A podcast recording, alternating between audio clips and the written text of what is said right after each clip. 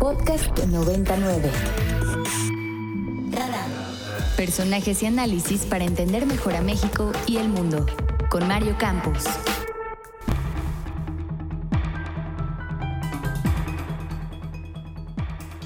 Y nos vamos a nuestra siguiente entrevista con Pablo Lazo. Él es eh, director de Desarrollo Urbano, y Agua, Infraestructura Verde del World Resources Institute. Pablo, ¿qué tal? Muy buen día. Mario, ¿cómo estás? Muy buenos días. Encantado de estar aquí con ustedes otra vez. Muchas gracias, Pablo. El gusto de tenerte de nuevo por acá. Para hablar de esta ola de calor, ayer lo platicamos con, el, con las personas, el personal del Servicio Meteorológico. Decía, bueno, ha habido otros momentos de más altas temperaturas, pero la cantidad de días, el momento en el que se está presentando, pues ha generado toda una conversión en torno a este tema que pues, nos sirve como para tomar conciencia de los efectos que puede tener el clima y que tiene en la vida cotidiana de millones de personas, Pablo.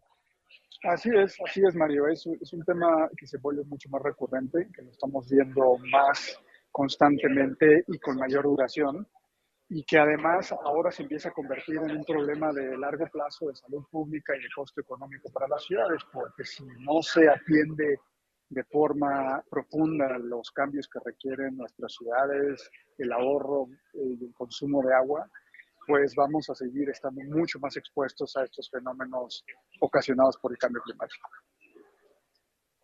¿Qué papel tienen las ciudades, la construcción de las ciudades? Yo sé que esto es obvio para ti porque es tu trabajo, pero ¿qué implica el diseño de las ciudades en el aumento de temperaturas? Mira, fundamentalmente tenemos dos eh, grandes eh, parámetros en el diseño de las ciudades que influyen en este tema del calor urbano, como comúnmente se le conoce el efecto de isla de calor. En los espacios abiertos, en las calles, en las banquetas, eh, el tipo de materiales que se utilizan provocan un efecto de absorción de calor ocasionado por la luz del sol que incrementa la temperatura de la superficie y eso aumenta en promedio entre 6 y 7 grados la sensación térmica en las personas. Y por las construcciones tenemos eh, métodos de construcción habituales en las azoteas, en las techumbres, que pues, hacen el mismo efecto, es decir, utilizan materiales que no son reflejantes, que no son absorbentes de calor y que por lo mismo generan el incremento de temperatura. Entonces son esos dos factores en las construcciones, en los espacios abiertos como las calles, que generan este incremento de temperatura y que exacerban el problema del efecto de isla de calor en nuestras ciudades.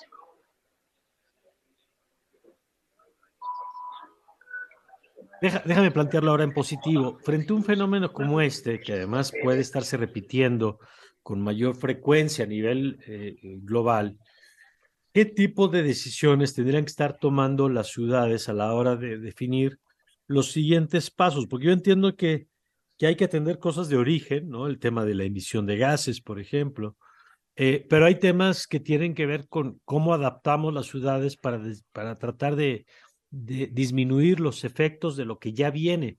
¿Qué tendrían que estar haciendo las ciudades en ese sentido? Claro, Mira, fundamentalmente eh, hay dos grandes acciones. La primera es el tema de cambiar el tipo de materiales que existen en nuestros espacios públicos, incrementar eh, la masa arbórea, los árboles que tienen nuestras ciudades. Porque por ello eh, ayuda, eso ayuda mucho a disminuir el, efecto de la, isla de calor y de las temperaturas.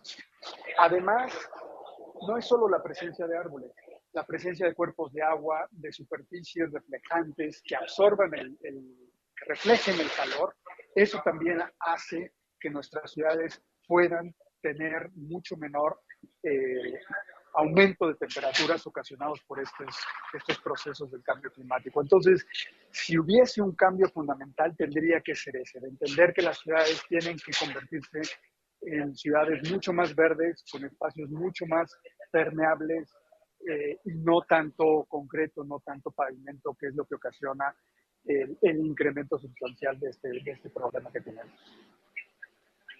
Pablo, buenos días, te saluda Oscar Reyes.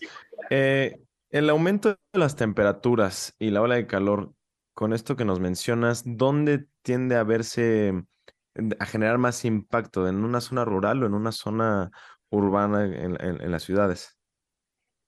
Desgraciadamente, Oscar, se, nota más en las zonas urbanas eh, y tiene dos, dos motivos. El, el, primero, bueno, es que es donde tenemos mayor población, entonces el daño de salud pública, lamentablemente en esta última hora de calor ya van siete, eh, siete personas fallecidas, eh, existe población vulnerable como son los niños y las personas de la tercera edad, entonces ahí es donde más se agudiza esto.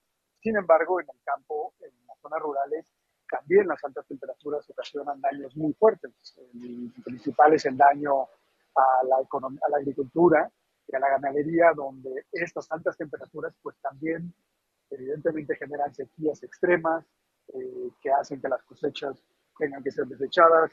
Hay problemas con el ganado, eh, muertes y pérdidas de especímenes hasta eh, a un, impacto fuerte en la economía agroindustrial. Entonces, en los, dos, en los dos contextos yo creo que hay grandes impactos. Y el otro punto que mencionaría es que en las ciudades, además, esto se exacerba en las zonas lamentablemente de menor nivel socioeconómico. Entonces, pues, tenemos un problema de desigualdad muy fuerte eh, que estos efectos del, clima extremo eh, pues lo agudizan mucho. Eh, ¿Qué tendría que hacerse y cuáles son los riesgos, sobre todo en los espacios cerrados? Pienso, por ejemplo, en el transporte público, en zonas donde a la, a la, a las altas temperaturas, pues se agrega el contexto en el que está la gente pues transportándose o trabajando con riesgos supongo mucho más altos. Bueno, yo creo que en, los espacios cerrados es un poco más controlable el, posible riesgo. Primero porque los sistemas mecánicos de ventilación y enfriamiento, cuando existen, eh, ayudan a disminuir la temperatura ambiente y eso minimiza el posible riesgo de un golpe de calor, un desmayo, una pérdida de, conocimiento.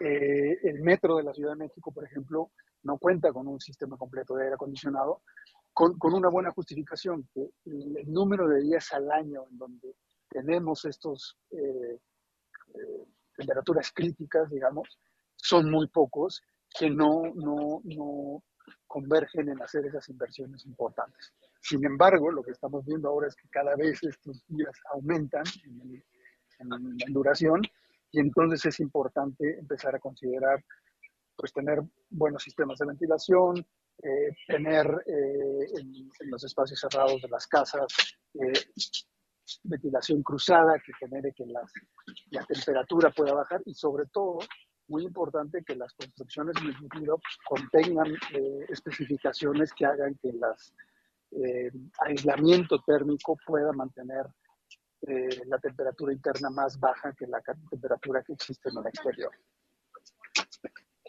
Pues ahí está el tema. Yo te agradezco, Pablo, la oportunidad de, platicar, de revisarlo contigo. Gracias, Mario, Oscar. Al contrario, un saludo y buenos días a todos. Buenos días. Pablo Lazo es director de Desarrollo Urbano, Agua e Infraestructura Verde del World Resources Institute. Y bueno, pues ahí está el tema. Y de esto tenemos que hablar cada vez más, ¿eh? Esto del aumento de las temperaturas, el impacto en las ciudades, eh, pues no va a desaparecer, al revés. La ciencia lo que nos lleva diciendo un rato es que cada vez tendremos más de estos temas. Para más contenidos como este, descarga nuestra aplicación disponible para Android y iOS o visita ibero909.fm.